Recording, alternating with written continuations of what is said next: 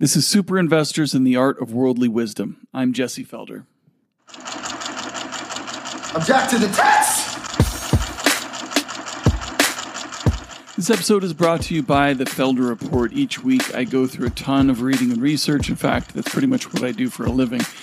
Uh, every week, I cultivate or curate is probably a better word. Uh, a couple of things, five things to be precise, uh, that I found during the week, whether those be charts or links that I found most valuable. So I put those together into a free weekend email. If you're interested in reading something like that, just go to thefelderreport.com right there on the home page. You can sign up and you'll be good to go.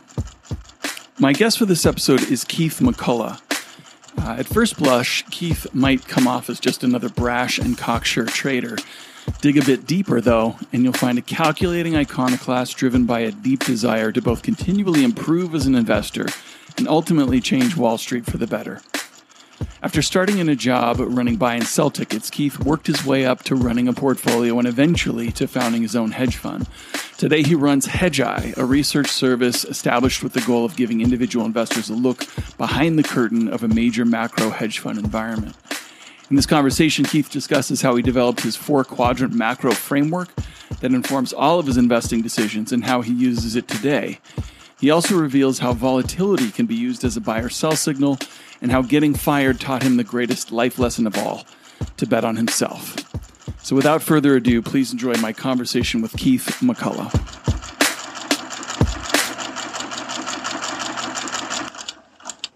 Ever wonder why fund managers can't beat the S&P 500? Because they're sheep. And sheep get slaughtered. Keith, welcome to the show. Thanks for having me. I was looking forward to this, Jesse.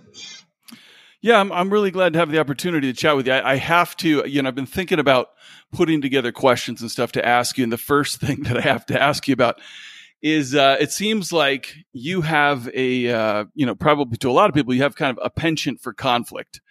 and two of my closest friends are Canadians. They seem to prove the cliche that Canadians are overly friendly, almost too nice. you, on the other hand, would appear to to many to probably be the exception to that rule, at least on Twitter. What is it that draws you to to conflict, or at least compels you to confrontation? Well, I I mean I, I think your Canadian friends are. I'm assuming that they weren't um, weren't they weren't Canadian hockey players because they definitely have some kind of a, an agitating component to their game, or they'd, they'd seek conflict to some degree. But I mean, really, I mean, I, I, I mince no words on this. I mean, I, I think when you're disrupting what I affectionately call the old wall um, or old Wall Street, and, and, and a lot of the different things that people have as either received wisdoms or you know part of of of, of, a, of a process that they think is a, a process. I, I, I, I have a lot to say on that, and I think that the only way you can really really get to the heart of the matter is to speak bluntly or factually, and especially when it's in response to some someone that's you know trying to reduce me to short term or this, that, or the other. I think it's an opportunity also to, to frankly market. Um, you know that there is a better way. I believe that. I, I have a passion for this. I built my career on this, and and, and I'm going to keep I'm going to keep fighting the good fight. Well, you know, it's it's funny because somebody, uh, you know, I, I, put out a tweet. I said, "Hey, I'm interviewing Keith. What do you want me to ask him?" Somebody put out uh, something, a, a, reply that said um, that as a hockey player, you took as much pride in racking up penalty minutes as you did scoring goals. is that is that? I mean, is that true? First of all, and second of all, does that personality? I mean, does that reflect your personality, kind of on and off the ice? Well, I, I didn't take a lot of pride in my penalty minutes. I mean, it, it was usually a function of, of me being, you know, overly aggressive, or as my dad would say, you know, you're the kind of player that needs to play on the edge, but you know, if you go too far one way or the other, you're not going to be effective at all. And and I think that that's that's who I am. I mean, I, I don't, I, I, certainly won't apologize for who I am, and I'm not going to change who I am. Um, that's how I like to play the game, and and and I think if you play the game aggressively and you can play it um, your own way. There's there's plenty of history uh, across a lot of different kinds of professions. Never mind our own. I think I just think that in our profession, people are a little bit more um, a little bit more likely to be a little bit more polite, I suppose, or a little bit more establishment, and that and that's the way that it might feel to some people. Yeah, I mean, interesting. It's certainly. Um, you know, a, a, a change of pace from from you know what you see on on CNBC or whatnot. You know, to me, I, you know, in thinking about this, one of the things I've noticed is kind of alongside a rise in kind of tribalism in politics, there's been this kind of growing tribalism in the markets too, where you know it used to be that you'd say, "Hey, I'm bullish on this or that," and you're bearish. You know that that's what makes a market. And there was kind of you know uh, you'd at least have some respect for for the other side. It seems today that there's like you know there isn't that that respect that you know if you're bullish on something the other side um, is is just idiots and, and, you know so i think you know uh, do, do you see that at all? And and is that maybe part of you know uh, this con- confronting people's is there there are you know both sides um, to every trade. And, and, and, you know to have that humility and respect for the other side um, is a healthy thing. Yeah i mean uh, for me, I, I have um, a lot of respect for you know repeatable process, repeatable process that's accurate over long periods of time. You know that that I have plenty of time for. That's why we've had uh, real conversations on Hedgeye TV. I think I've got uh, a, a, plenty long track record to show all the people that have played the game at a high level and played it across cycles. I think is the most important thing, certainly rel- relative to how I I play the game because I, I consider myself, you know, which I made up basically as a full cycle investor and getting the full investment cycle right is, is isn't always subject to huge debate. I think that what you're talking about is more interesting and I, I think you called it tribalism and that's certainly the way that it, it appears to me is if you like I have a very consistent ability to trigger people, and and I'm not trying to. Um, in fact, I'll trigger people that are bullish on gold for two years um, bullishly, and now that I recently sold all my gold miners and shorted them, and then started selling gold, then I'll trigger those same people negatively. And I think that that's something that um, you know, whether it's your politics or it's your feelings and relationships in your life um, you know, really we're at a point, you know, ideologically or po- politically and viscerally where people really are one way or the other.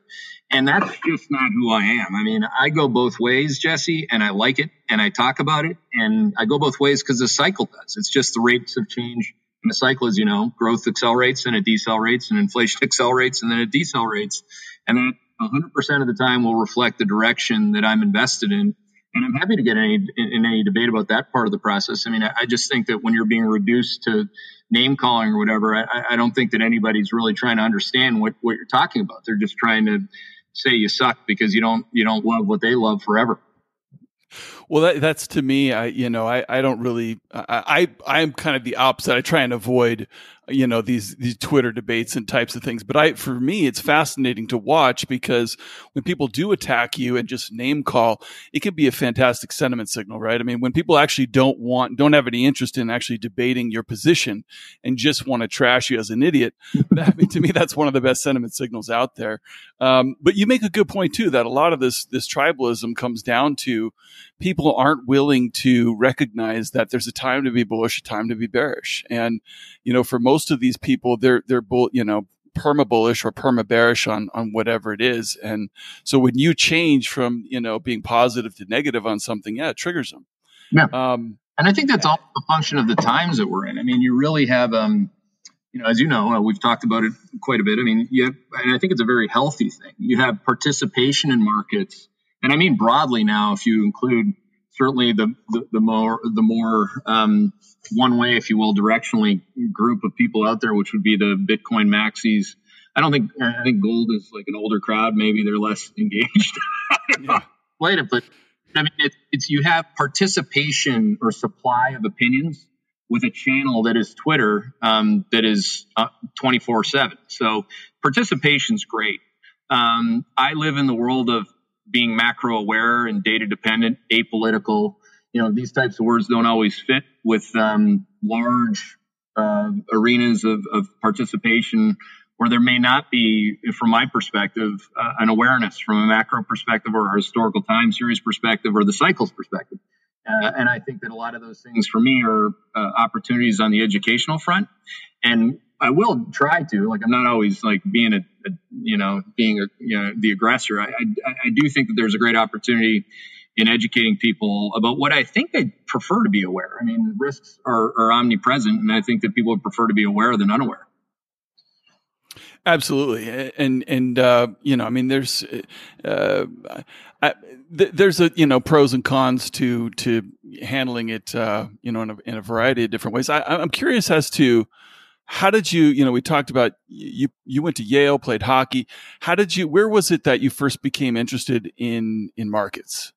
Uh, it was my first internship on Wall Street. I was working for. Um, uh, a gentleman by the name of uh, David Williams, or his nickname is Tiger Williams, not the hockey player uh, on the NHL side, but he was a former Yale hockey captain. So, like most, um, or I shouldn't say most, but a lot of us, I was fortunate to be, you know, associated with a connection where I got that internship, and that's where I really found, like, up until that point, I'm, I'm just a guy from Thunder Bay, Ontario, uh, I'm not going to reduce my my life to like being part of some class. I was quite happy. You know, my dad was the you know, my dad was a firefighter, my mom was a teacher, and and I show up in in, in at Yale on campus. I thought that this was like the industrial mecca of the world. I mean. Uh, so by the time I had this Wall Street internship, I wrote a book about it. Actually, I was completely a fish out of water. I'm wearing my like junior hockey Canadian like outfits, silk shirts with like um, you know I guess the eagle went over well with the Americans with these bald eagle ties and stuff like this. It, I just it, it was just kind of funny and and, and and and and I guess embarrassing, but um, I, I, did fall in love with the pace of it. Um, I love keeping score, of course.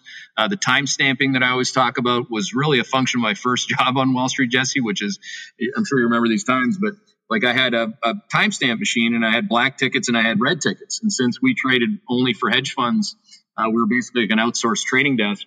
All I was doing all day long was taking like long and short tickets and time stamping them for guys like Ken Griffin from Blue Ridge, who was just starting his fund. Then Tiger, um, they call him Tiger too, as well because he was the head trader for Tiger Management, uh, and he started the, his own company. Still to this day, it's still called Williams Trading. But but I loved it. I loved seeing how people made decisions. You know, how I was really interested in in the in the real game within the game, which is the real uh, debate, which is, you know, you see a, a, a, smart person put in a buy ticket, and at the same time, somebody's putting in the red ticket, the sell ticket. Um, so that's when I got into it, and I, I never looked back. Well, yeah, I was. I, I started running tickets myself, so I, I know that uh, I know that that uh, feeling in that time period.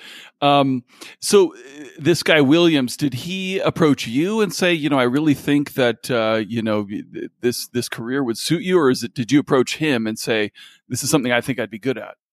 I, he, I mean, he was very active in recruiting uh, Yale hockey players. You know, so uh, I, you know, and he he'd tell you that you know hockey players are of a certain uh, mindset, and I think you're you're going to work hard and you're going to learn it um, quickly, and, and and and you'd enjoy this, and I did. Um, from there, um, I became an analyst on Wall Street, and and and I also had the ability to trade. So some people try to re- like it's a bad word like oh you dirty trader you. Like it's not a it's, i just know how to trade. I mean if you if you could if you could be a long-term investor that knew how to trade wouldn't wouldn't you? Um, you know if you could be a, a long-term anything wouldn't you prefer to have more skills? I mean that to me those days were foundational suffice to say in terms of both the behavioral side of the game and actually executing on it. So um, you know I was, I was very fortunate to have that experience that, that tiger gave me and so, how did you get from from there to Hedgeye? Walk me through that that time frame. Well, I went from uh, my first job on Wall because I was an internship. My first job on Wall Street was on the big trading desk in the big, you know, on the big floor at, at Credit Suisse. Um, that was prior to the DLJ merger in 1999 and I did my rotation, you know, the program basically you get hired on as a, as a newbie and you, you learn, you know, what's going on on, on the trading floor. Back then, um, it was the IPO bubble craze. So I was, you know, literally pulling reds out of the mailroom. Um, you know, again, just reading prospectuses and, and trying to get the five or 10, whatever, bringing in the morning. You know, I was on the hedge fund desk and, um, I was basically you know, telling you know some of the more, I guess, relevant investors in the world what, what I thought was going on with each and every one of these companies with no experience whatsoever. So I, I did get a pretty uh, quick crash course. I'd stay there till you know they, the lights would go off, and I'd be first in in the morning. That was kind of my my thing. Like if you can just outwork people that might mind the gap or close the gap between people's, you know, people with experience and knowledge, which I had none. Um, you know, and that worked, you know, so, so, so, different hedge funds were interested in hiring me as, as a junior analyst. And then that's how I was on my way by the year 2000. I became an analyst, a consumer analyst at a, a hedge fund that was called Dawson Samberg, that then was splitting up into Pequot Capital and what became Dawson Giammalva and then Dawson Herman. So I was very lucky to was I was one of the uh, first people, you know, as an analyst at a hedge fund that was effectively starting anew. And um, up until you know, to make a long story short, I, I they gave me my own book, quote unquote, carve out of the fund. Did really well with that. Ended up starting my own fund in 06 with a guy by the name of Harry Schwefel, um, who subsequently uh, became CIO of Point 72. And um, then I went to when we split ways. He went there. I went to Carlyle when Carlyle, um, the private equity firm, was launching their hedge fund in 07. Um, I was, you know, they hired me to run a long short equity, and um, I thought it was the greatest job on earth. And six months into it, we blew up the hedge fund. Our credit guys did, so everyone got fired. Uh, I got let go earlier because a little earlier than most. On November the second, 2007, I got fired for being too bearish. That was um, that was a, an interesting time to get fired for being too bearish. Of course, the S&P was down um, uh, six uh, percent, I think, in November of 07, and never went up again really up until April of 09. So um, it, I started hedge Hedgeye basically because I got fired, Jesse. So I, I had a non-compete and started Hedgeye in um, at the end of 07, uh, blogging about you know my trading my own personal accounts. And actually that's what i'm still doing today. I'm still you know doing it with a lot more firepower and analytical bandwidth um, and, a, and, a, much better process.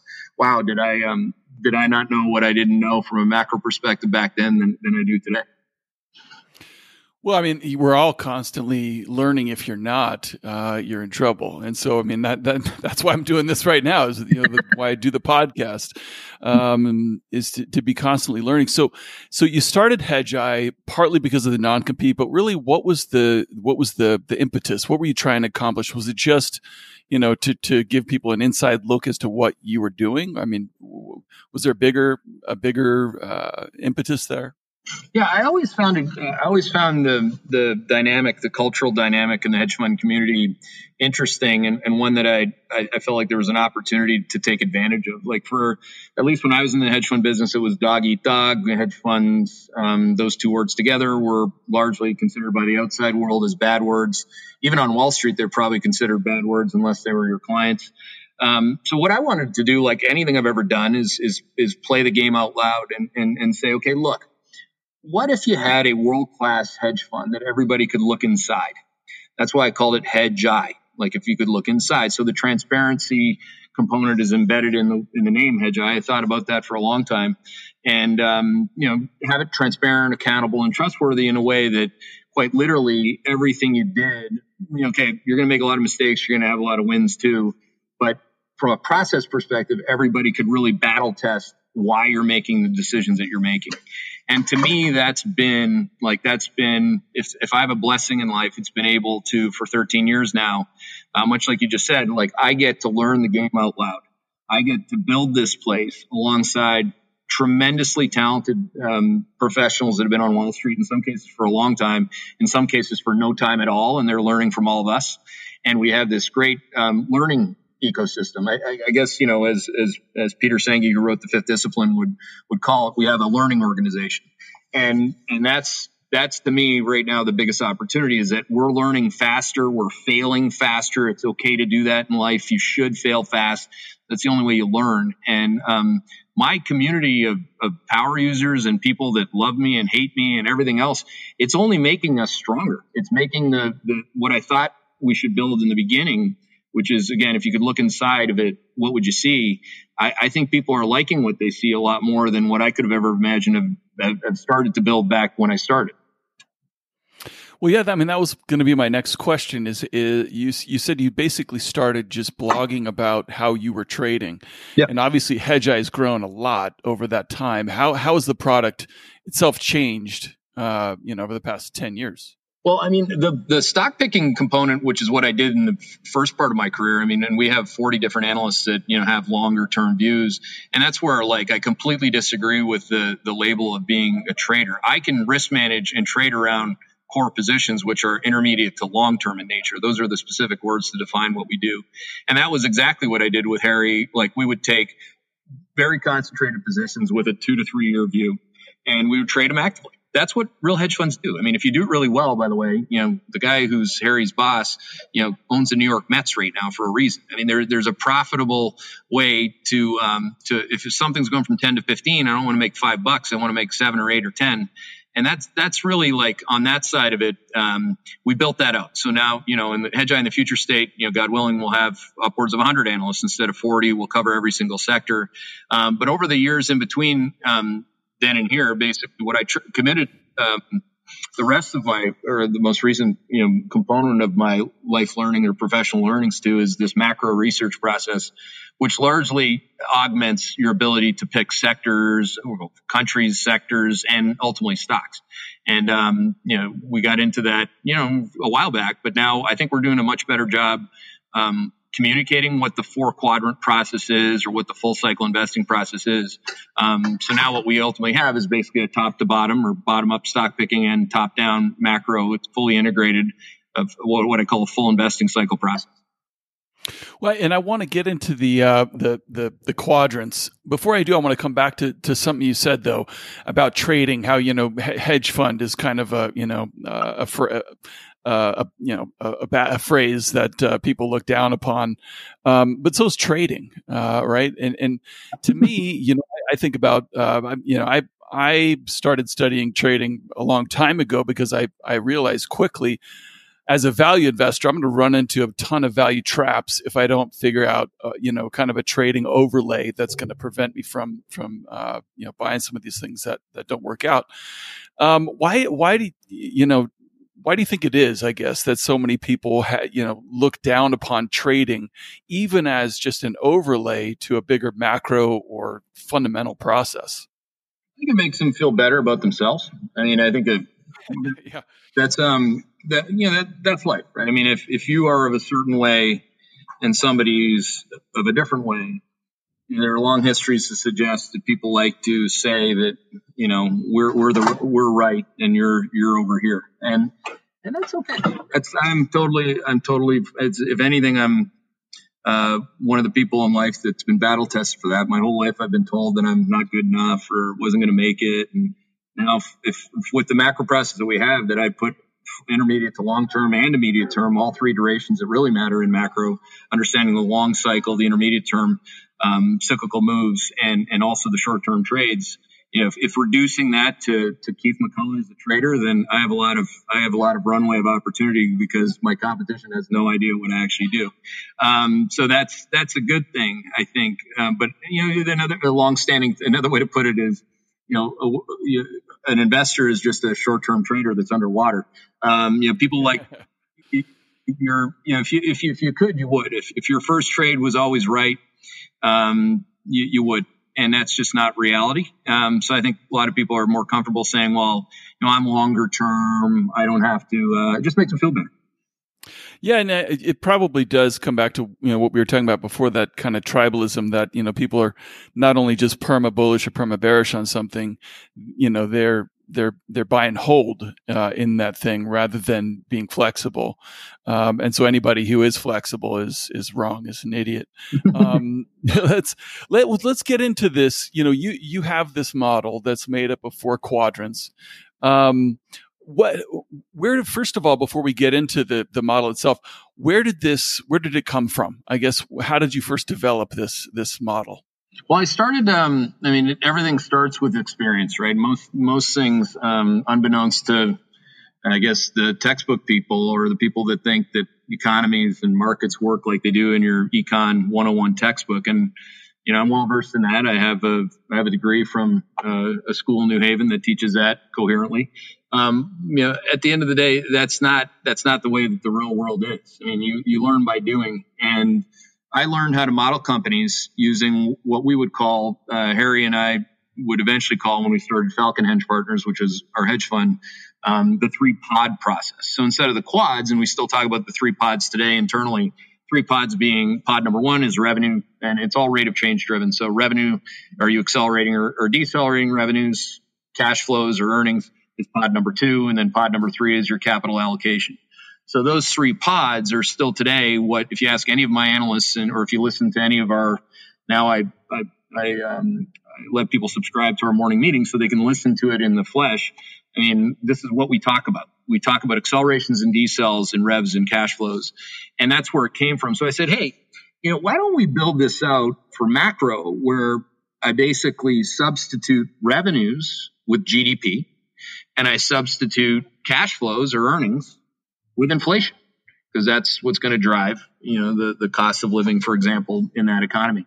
And um, that's that's where it started. It started with a model that I'd used successfully and applied uh, materially in public markets, and um, then started to build it out. And lo and behold, it started to work. It, it had, you know, again, it didn't. It took until it was kind of interesting and humbling that when Ray Dalio wrote Principles, and before people like lose it, like, oh, he's calling himself Ray Dalio. I'm actually no, I'm not. I mean, I actually think we're better than he is today because we're bolted to the chair. This is a job that requires 4:30 wake ups every morning late nights and you got to do it and do it and do it and you got to grind and grind and grind because it's a data intensive business that requires a lot of bean counting. So it isn't exactly something that you can do when you're 99 years old. It's something that you have to be committed to doing every single day. And that that's where I'm at today. Now now we do 50 different countries, Jesse, as I'm sure you're you're aware aware. So What's most interesting is measuring and mapping, you know, which we can go through the four quadrants in a, in a, in a place like Mexico or a place like uh, Indonesia, a place where I don't have a long track record of being successful on the investing side because I haven't been around for enough, you know, 20 or 40 years doing it with this model. But I'm quite excited about the next 20 years of my career to apply, you know, what we've done basically with the G20 countries uh, to the next 30 countries after that. Yeah, absolutely. And, and, so just do me a favor. And, and so those the three pods again are revenue, uh, cash flow, and I lost the last one. Capital allocation. So taking capital allocation. Yeah. yeah. How, how is the company's free cash flow marrying up to their returns on invested capital? And should they or should not, they not reinvest in the business or buy back stock, et cetera? And so translating that to the macro framework is, you know, re- revenues to our, you know, GDPs uh, essentially. Cash flow is, did you say inflation? Inflation. And so I only okay. use, and then, and for the, you know, what would be pod three, we, so we call this our GIP model, growth, inflation, so the equivalent of revenues and cash flows are growth and inflation. And instead of capital allocation, we use government policy. So it's called our GIP model or GIP model. Uh, when I reverse it, it's perfect for governments because it's our pig model. You know, so uh, basically, governments are very predictable. When we see um, when we see the rate of change of growth and inflation slow at the same time, which is quad four, governments 100% of the time print money and devalue or try to devalue the currency. So we're front running the growth and inflation, front run not only what asset allocation you should have in what country, what sectors you should be in, long and short, what stocks and styles, high beta, low beta, high, you know, big cap, small cap, et cetera. But they also front run the central bank. And that's why this model is so valuable. Because for a long time, you know, people said, well, but the Fed, you know, you can't fight the Fed. It's like, I, I don't I don't. I know that's a Wall Street talking point. Um, so let's just park that over there in that parking lot. I like to park actually at the far back corner of our own parking lot because I like to get in more steps in a day. So I've always parked in a different place. So let's just not talk about fighting the Fed. Let's talk about front running the Fed. Let's have a model that again causally understands not only asset returns but the behavior of the central bank. Well, and the, and the, central banks have taught us that they're very predictable, right? They're going to when when GDP does X, you know, they're going to do Y, and and so it's that's that's not super difficult. But I think it, you know what's what's important is to have this kind of a framework so that you are prepared for how things are evolving. So so. Talk me through, I guess, the the four quadrants, um, and and so those would be GDP rate of change, inflation rate of change, government policy in some sort of a rate of change. And then I, say the fourth one again. That's that's that's it. Well, those are the oh, three the, the, three. The okay, mo- gotcha. The model on the so if you were to look at our four quadrant model, it's it's a two by two model just using growth and inflation. And again, the, the, modeling premise is, as I always say, the secret to the universe, uh, or in Infinite Powers, which is a great math book that uh, everybody should read by uh, Steven Strogatz. Um, yeah, he called it that, so I borrowed that. I like to borrow things from great one-liners. You love that. Secret to the universe is calculus. Like how many storytellers on Wall Street know that?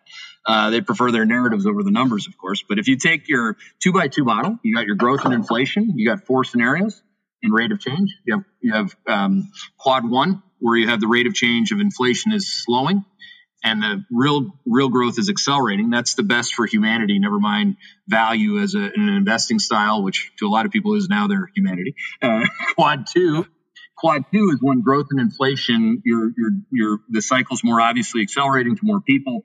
So both growth and inflation are accelerating at the same time. So quad two is when even the financials go up. So you know, again, if you're a value buyer coming out of what I'll get to quad four, you know, you're going to really get paid there because interest rates go up, gold real rates go up, gold goes down, treasuries, long-term treasuries go down.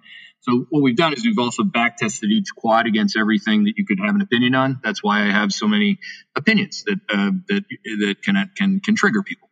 Uh, quad three is where you have economic stagflation, or you have the rate of change of inflation is accelerating, and real growth, unfortunately for the people, is slowing. That's that's actually been the modal outcome for um, for a lot of central banking activities over the intermediate to longer term. And then, of course, there's quad four, which is the danger zone, where you have neither growth nor inflation accelerating because both growth and inflation are decelerating. That's called deflation. So now we have a convenient way to talk about specifically and mathematically daily. You get daily data points on these things. And, you know, we run predictive tracking algorithms to measure and map it daily um, every day. There's no there's no opinion on that. I'm just making it loud about you know and using these things that we've called quad one, quad two, quad three, and quad four, and back tested literally everything against it. Um, and to me, that's uh, tremendously valuable macro awareness for for people if they didn't have it in the past. Absolutely, and I think that that is you know what distinguishes your process from so many other things, right? I mean, so most people don't even have any type of uh, a framework for for understanding where we are um, in the cycle. Now, t- talk me through, I guess, how we've gone through the quadrants. I guess from maybe a year ago, um, you know, to to today. I guess the most uh, the easiest way for people maybe that haven't heard this before to um, to think about it is where where did where were you like draw a sine curve on a on a piece of paper so that it's there mentally as well. For me, my challenge is all I think about is is rate of change and where are you on the sine curve and most importantly where are you going next. So you can you can identifiably put in let's use the U.S. economy. Um, it peaked in Q3 of 2018. The U.S. economic cycle peaked in rate of change terms. So that means a GDP growth on a year-over-year basis peaked at 3.3 percent which is a little higher than where it's peaked over prior cycles because we had pro-cyclical tax reform. I could go through all the different reasons why. I don't really care why. You know, I, I care less and less why the older and fatter I get, really. Um, you know, but that's you could draw, you put a dot. That was the peak of the cycle. The first quad four was actually in Q4 of 2018, which you'll recall was a was a shit show basically for most people that were long everything and unaware. Um, that was also a great time um, when the cycle peaks to start to buy things like long dated you know, treasury bonds, gold, housing stocks, you know, things of that nature that are rate sensitive to the downside. So that that cycle, you, the peak of the sine curve, Jesse, was Q uh, Q3 of 2018. The low of the economic cycle was during the very short recession uh, that started in Q2 of 2020. So everything in between is rate of change, quad three and quad four slowing to that point. All COVID did was it accelerated um, and pulled forward the bottom of the sine curve or the bottom of the economic cycle. Okay, so so now we are in, you know, is it quad one where where growth and, and inflation are going to start rising again? Yeah, well, uh, quad two, quad two is where we have that. So we, for the next two quarters, we we have we're nowcasting growth and inflation accelerating quad two, um, which is why yeah, it took me two years, but um, I basically sold, and now I'm going to short the things that I was long, and those include treasuries, gold, utility stocks. Um, because again, we back tested every single quad against everything that ticks, um, which we can get into. Uh, can um, I guess can uh, tickle the fancy of certain Bitcoiners, or it can can Um, but it's a back test. And back tests, back tests don't lie. People do. Yeah, and, and and so I mean, so that that quad informs your your investing clearly. Um, hundred percent. Like don't uh, anywhere else. Whereas, like I wouldn't. Um, uh, that's where I start. Think of it like a fish finder. Um, so this is, you know, if we're competent fishermen, uh, we have all the equipment, we have a great fish finder, we have all the rigs and gear and great boat, and we know where to go. That doesn't mean we're going to have a great day on the lake. Um, but if we can really zero that in, at least we know what lake we're going to. Uh, let's start with that. Uh, the locals would know that anyway. So locally, I want to know what I could catch here. And that is, I'm only interested in buying things that go up in quad two and selling things that go, selling things short that go down in quad two. And then, so with this macro framework, um, do you apply kind of that micro framework that inspired it? You go back to that revenue rate of change, cash flow to look for individual stock ideas? Hundred percent. That's exactly well, well most important. I, I focused our analysts on doing that. So, you know, doing what we do on the macro team is obviously a full-time job doing this across 50 countries now. Um, but now I'm pushing the, I, I just push, push, push. I push the analysts to get out of ideas that worked in quad four, for example. In quad four, like as I mentioned, utilities work, consumer staples work, housing stocks work. So pushing the analysts to not only get us out of those as full cycle investors, again, trying to realize a return in a housing stock from if you bought them, just go back and look at the returns Q4 of, of 18 and sold and started selling them now, you'd be very, very happy. You'll be very unhappy if you don't sell housing stocks and the US 10 year yield busts a move to one and a half or two percent. And that's yeah.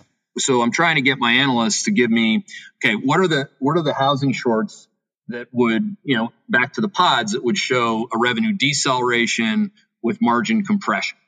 And there are going to be a lot of housing stocks that actually do that, um, and, and housing related stocks. Like Home Depot, for example, has basically what we call the base effects, um, the revenue comparisons in Q2 of 2020. Like, forget about it. They're not going to be, they're only going to slow against that. So we know that.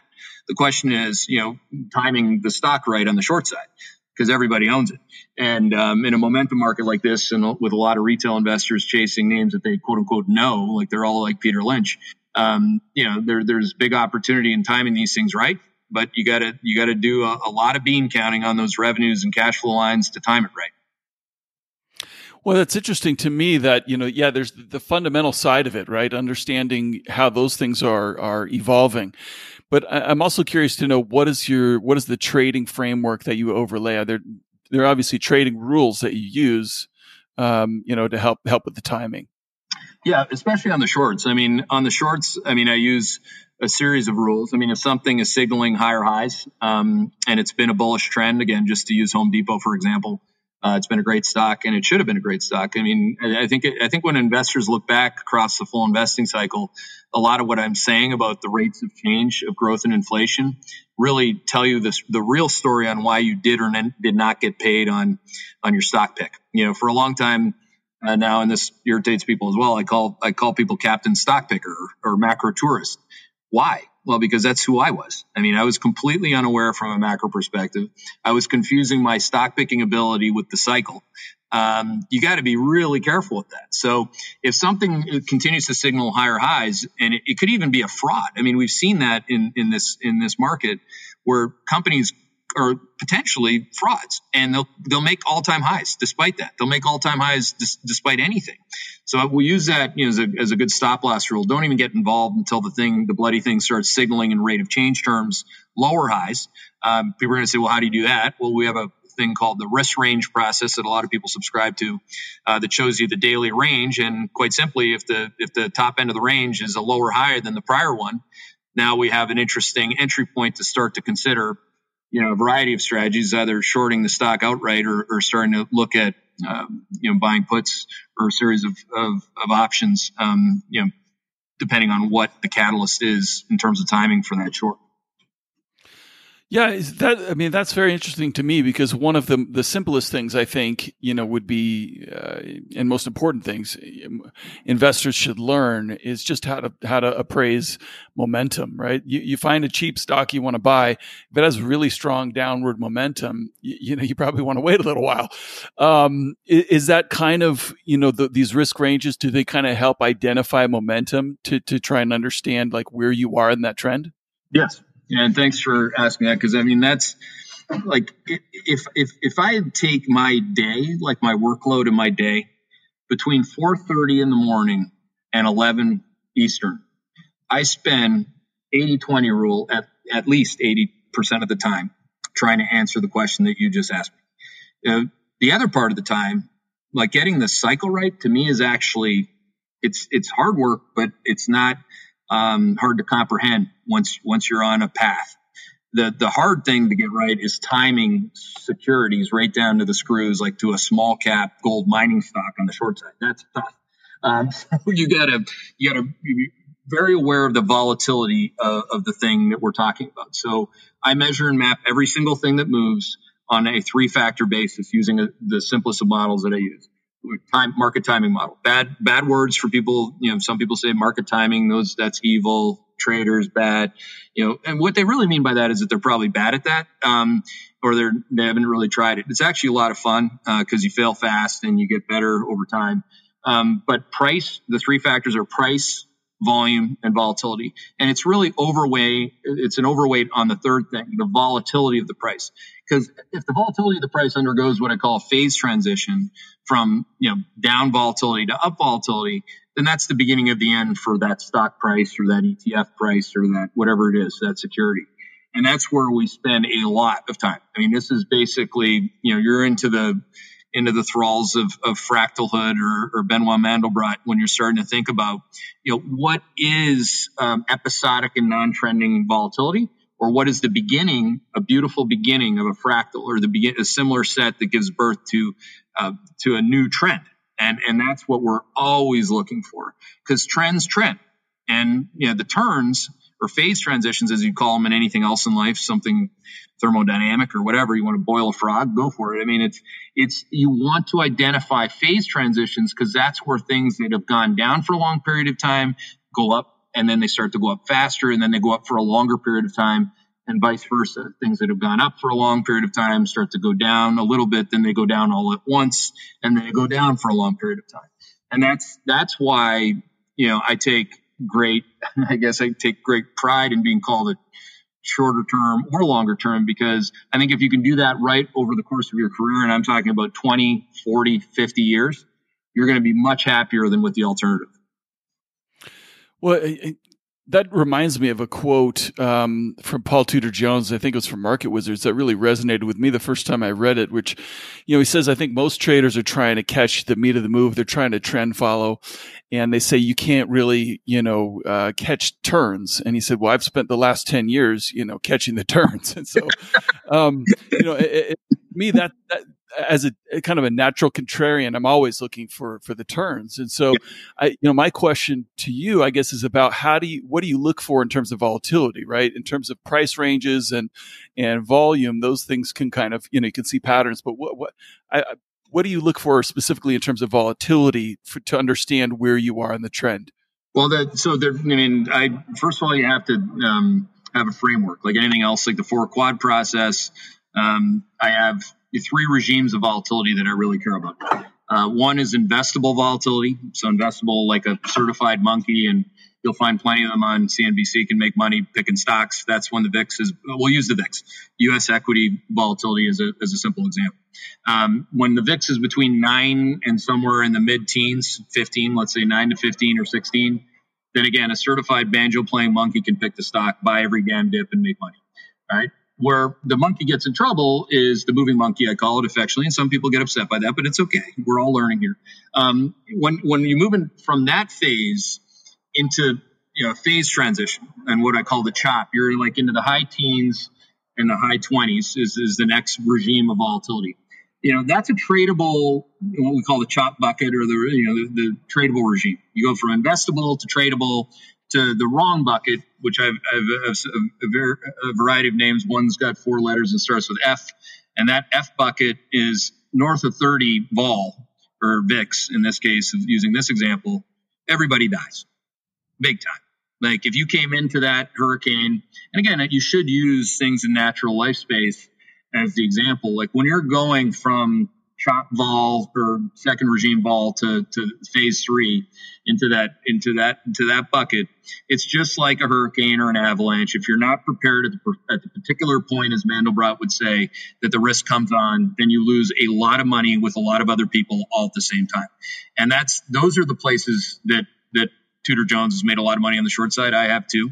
Uh, and conversely, when you come out of that bucket and you tip back into the chop and then you're heading towards investable vol, um, you make a ton of money across the full investing cycle. That's why, again, bring this full circle. What I'm really trying to do is have the vol of vol, as Mandelbrot would say, or anybody who's adept in, in studying markets from a fractal perspective. The vol of vol, or the volatility of volatility, front runs the next phase transition. The phase transition is the next economic regime or the quants. So that's why I always say my signal front runs the quants. So you run um, the vol of volatility on individual stocks, then?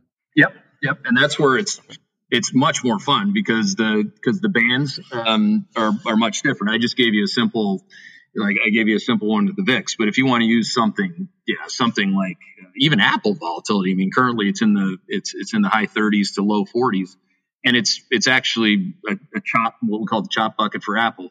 It's tradable with a bullish bias, and once it's not, it's going to be outright shortable with a bearish bias, and that's when you know Apple vol would have to break out into the basically into the mid 50s is where its wrong bucket is, and you can actually go back and look you know back check me on that. I mean, I back tested everything. Nothing that comes out of my mouth, uh, if it's not nothing that comes out of my mouth is has not been back tested if if it does come out of my mouth and it hasn't been back tested, my team's listening to this right now and they're back testing it. yeah. Because because again, I, I want to be specific. I don't want to be you know ranting with narratives on what could, should, or would happen. I want to talk about what happens to Apple when it gets into this volatility regime, and what happens. You know, if it's 54 say or higher, that's where people die. Yeah, you know, I, it's I, I, that's fascinating for me to hear that. I, I think people who, you know, some of the biggest blow ups I've seen in markets are people who go into short selling without a process. And you know, I've had Bill Fleckenstein on um, the podcast a couple times before, and you know he talks about having a uh, a framework around short selling, which you know I, I want to shoot these things in the back. I don't want to be a hero and shoot them when they're when they're when they're soaring. Um, you know, and and to me that uh, with that's kind of what you're doing with this volatility framework is saying there's there's a time to when it when it's safe to short these things. Other, mm-hmm. I, I, otherwise, I don't want to step in front of them. Yeah, you don't like. I mean, sure. Let's let's let's start with what not to do. And I'm sure Bill's learned these lessons over time. He didn't think that way all the time. Nobody has. You have to you have to short things with live ammo to learn how to short things. Okay, so again, what not to do? Don't short something on valuation alone the reality is that it's getting more expensive, for example, because pod one revenues are about to accelerate at a faster rate, and pod two cash flows are going to accelerate in kind. Great example this year is Zoom, or pick any stock that we that we liked that was the uh, recipient um, in a positive way of, of, of the COVID pandemic. You know, so so you don't short those until we get closer to when they have to cycle against that. And guess who knows that first? Well, it's the volatility signal, not you. You know, so we know when Zoom has their toughest comparisons, Q2 of 2021. So now the clock's on. So now Zoom's got to prove. And we just sold it. We, or I did, you know, in terms of like that's a good example of a stock that I didn't, I didn't care what the price or the valuation was. And when I say that, people, some people pull their hair out because they went to business school and they were taught, well, it's so expensive, it can't do this anymore. Well, it does do this. And and, and so so I, I think about the, what not to do is don't short on valuation. Don't short a certain sector or style or stock that's got positive one month and three month price momentum when it's along in that economic quad or quad two. Like if you're shorting an energy stock right now, you need your head read. Um, you know, it's got positive one going on three month price momentum, which the machine loves. It has falling volatility and it's a long in quad two. So, so again, when I think about ideas I think a lot of them, like in terms of my bet, uh, I think a lot of Jesse in terms about my battle scars and what not to do, and that's why my process is re-engineered to not make the same mistakes over and over again. Absolutely, and I mean that's how you know we we make progress in anything. Is hopefully we learn it from our mistakes. Um, you know, I, I want to come back to also the uh, you know the this individual stock selection too, because that's really kind of what I'm I'm most curious about. I love that there's the macro framework for it. Um, but you, you mentioned Zoom, for example. You know, um, the the growth rate, revenue growth rate, is going to start to decelerate. Um, when do you? Uh, I mean, you've targeted. Uh, what would you say? Uh, Q two of next year or Q yeah. Q one of next year? You know that's going to. So when do you anticipate the market starts to to discount that? I mean, how do you how do you factor that in? Well, the market. I mean, this this part. I mean, it's not. Um, as a younger band, let's just start with that, or as a younger bear. Um, I, I would I would want to run down there and you know, short everything I could all at the same time because I knew that that was coming. Well, that that's wrong. Um, you know, it's okay to let the market you know let you know when it's okay, and and and that's that's really what I think about. So Zoom's upcoming quarter. It's actually today they're going to report. Um, you know, we have a we have a first of all we have an analyst with a with with their own model on it. We've been right on the numbers for a while now on the upside. What I really want to hear is him come off that conference call and tell me for the first time where the rate of change on his earnings upside tilts in rate of change terms to the downside, not negative revenue growth. You know, again, making up numbers, let's say you grew 100% revenue growth and then you grew 200% revenue growth. What I really want to hear from him is what quarter they're going to grow 175% revenue growth, you know, because that's the first sequential rate of change. Now, you might, if they say that on the conference call, you might miss the first 20% of the move, but you're not going to wear the last 80% of the ramp up your, you know what, on the short side. um, because you can once that once you determine that the rate of change is decelerating know, a great short right now is, is netflix like we know netflix is going to decel from now until they lap those covid comps in q1 and q2 of next year so that's an easy short i mean they've already told us that you know, so the stock makes lower highs every day, not not randomly. It's doing that in an up market because the market's got it right. Uh, so I, am okay with having some patience in the last one to three months on a short, and that's usually the toughest window, the last one to three months, because um, that's really they're what the market's really telling you over time on that is that um, the, the market's very good at, at front running the first uh, or the initial deceleration from an epic acceleration in revenues. Well, you know, a lot of these uh, stay-at-home stocks. It's curious to me that you're looking at Zoom and Netflix. You know, Peloton is another one that comes to mind that you know that probably pulled forward just a ton of demand. You know, for the last 12 months, and it seems like they probably have a demand black hole at some point in the future. So that's that, that that's what the analysts are looking at and trying to to, to find that decel. And you know, then you factor in the valuations, which have gone totally nuts, and uh, you know. The, the the the, the price um, you know reconciliation on the decel could be dramatic. So um, yeah. and you can you can you wait in particular for tech cycles. Um, you know, this is only the third one that I'll be so fortunate to be able to to short when it comes you know time to do so tech broadly. For now, tech is along in, in the quad that we're in, quad two, but systematically certain names are becoming shorts. That's where there's what, what we call asymmetry in your long short portfolio. That's awesome. Um, but it's also the beginning of the end for the big thing, which is everything else. And um, it's an interesting thing with tech because tech and communications, because the non COVID recipients, like take boring, older, smaller cap tech, all of the above. I mean, they really still have easy comparisons because they slowed during COVID, and um, so that's where you got this yin and yang within the sector factor. Um, but finding individual names inside of it has always been our bailiwick, so we stick with that. Yeah, yeah. I want to come back to you mentioned um, Benoit Mandelbrot uh, a couple of times. Um, how is he? Uh, clearly, he's been an influence on uh, on your on your thinking. Uh, what is it? I guess what uh, what was most important about um, you know his his work, or what has had the biggest impact on on your process about it? I mean, in a lot of ways, I mean, he was he was at Yale uh, when all the linear econs, I'll call them uh, to be respectful, were at Yale. You know, the guy was considered a little nuts for a reason. Um, because he just thought differently. But he really thought of, uh, about it from a practitioner's perspective. So from the initial days where he you know took IBM's mainframe computers and basically just studied the prices of everything from cotton on back again in the commodity space to just really study what is the relationship between price and signal. And what he came to conclude is much like in fractal math, um, it's the same thing. You know, similar sets develop, you know, causal factors, and when they develop for real, it makes volatility not episodic and non-trending, which volatility or phase transition typically is, but it makes it the beautiful new beginning of something new.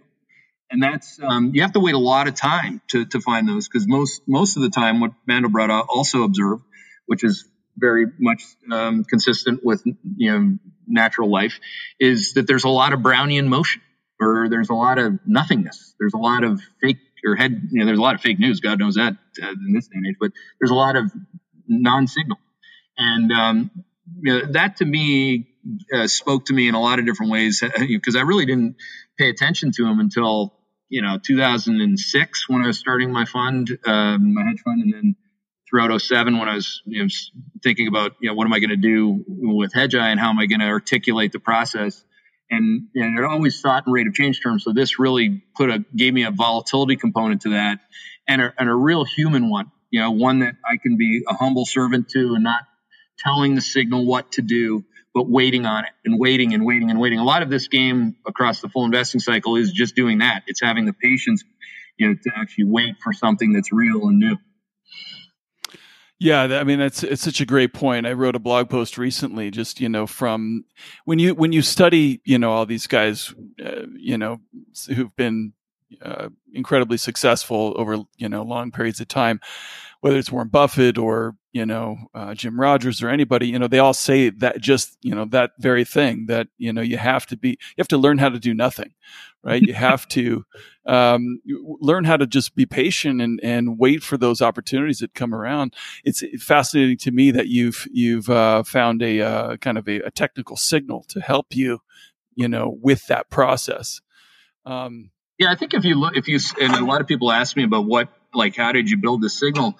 I mean, it's all there in his book.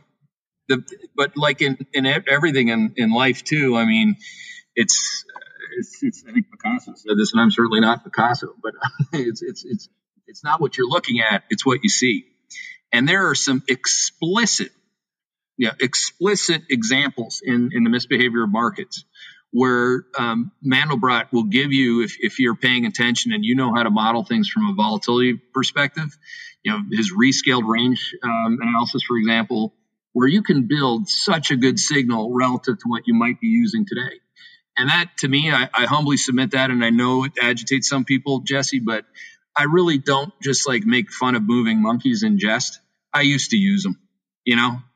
What I'm using today just makes that look like a horse or a buggy whip or both relative to, to the machines we're running today. And it's thanks to Mandelbrot. I mean, he really he really nailed it and you know, I, yeah, I re- I read the book just I don't know uh, more recently than than you did. Uh, I think it was just a few years ago, and there's concepts you know that you come across in your life that just resonate with you. Um, you know, for me, when I first came across the margin of safety concept, yeah, that makes perfect sense. Um, the fractal side of things from Mandelbrot to me was like, oh my god, yeah, you look at things across different time frames, and you know the patterns that emerge are just uh, stunning and undeniable. So uh, yeah, it's fascinating stuff. I think I, margin of margin of safety. You mean um, Klarman, right? Well, he he titled the book, yeah, margin of safety after the Ben Graham concept. You know, it dates back to you know Ben Graham probably stole it from somebody too. So yeah, yeah it's just. Uh, but I, I have taken up a ton of your time, Keith. I, I got one final question for you, um, and this actually comes from a friend of mine, a good friend of mine, who's um, you know uh, a much better interviewer than I am. he wanted me to ask you: Is there anywhere um, in your in your life uh, uh that you've had a, a, key lesson, whether it's you know through your Wall Street experience, through hockey, anything in between, um, uh, like a life lesson that's really stuck with you and shaped your de- decision making? Yeah, definitely. Um, getting fired in on November the second of 2007. I, I, for those of you that haven't been fired, I'd say that I'd recommend it. Uh, in particular, if it's for reasons that give you an opportunity to find yourself. I mean, to me, it really gave me an opportunity to, you know, to, to, to bet on myself in the most meaningful way I could as a professional, which is I'm going to put I literally took a third of what I'd made at that point on Wall Street and, and invested it all in Hedgeye. I'm the only investor, um, initially the only investor we've never really had outside investors, but it was really um, that point where like if you if you can't trust your quote unquote partners um, to to be there and to bet on you when you need it the most, and it really you got to do that and bet on yourself. I see a lot of people in this day and age. They got political opinions and they got professional opinions, but who really wants to be the change that that we're whining about here? And that to me, being a solution or trying to be, being a, like I said, a learning organization um, externally and internally. If I didn't have that, op- I mean, somebody has to give you that opportunity. They got to punch you in the face. They got to fire you. I got sent home with a box, you know, on a train, and, and on that day in 07, and I'm and I'm forever grateful for it. That's uh, you know uh, a great point, and and uh, yeah, I mean it's it's an experience that uh, clearly um, has had an impact, and and the way that you viewed it, um, it clearly had a, a positive uh, impact. Where where can people who want to learn more about Keith McCullough, um, where can they uh, where can they go online? Uh, hedgeye.com, and and we have a lot of these things that I've been um, some sometimes I think that my greatest challenge, and and, and God willing, I'm going to be able to do it. But sometimes my greatest challenge is communicating the process, and and and also just that it's that it's constantly evolving. Um, you know, always learning new things. But most of the most of the um, nomenclature and, and, terms that I, that I that I pointed out, Jesse, are in on the Hedgeye uh, edu uh, tab on our website. And, and I for people that want to really learn or, or you, know, you know, really, actually, I like it when they when they think that we might be wrong about certain components of this. I mean, really engage with that. I mean, that, that to me would, would be a, it's a great honor when people like, you know, read our, read about our process there and, and battle test it and we get to engage in the debate. Well, yeah, I recommend everybody go check it out and, and follow Keith on Twitter if you, you're looking for some uh, edu- edutainment in terms of the markets and whatnot. Um, this has been terrific, Keith. I, am really grateful to you. I've really appreciated uh, getting to understand you a little bit better, your process a little bit better. Thanks for taking the time. Yeah, thank you for taking the time. It was a, it was a great conversation. I appreciate it.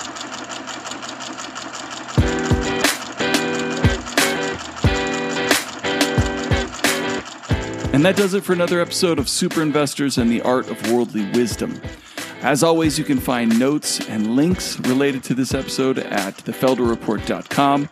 Thank you for listening, and until next time, buy low, sell high.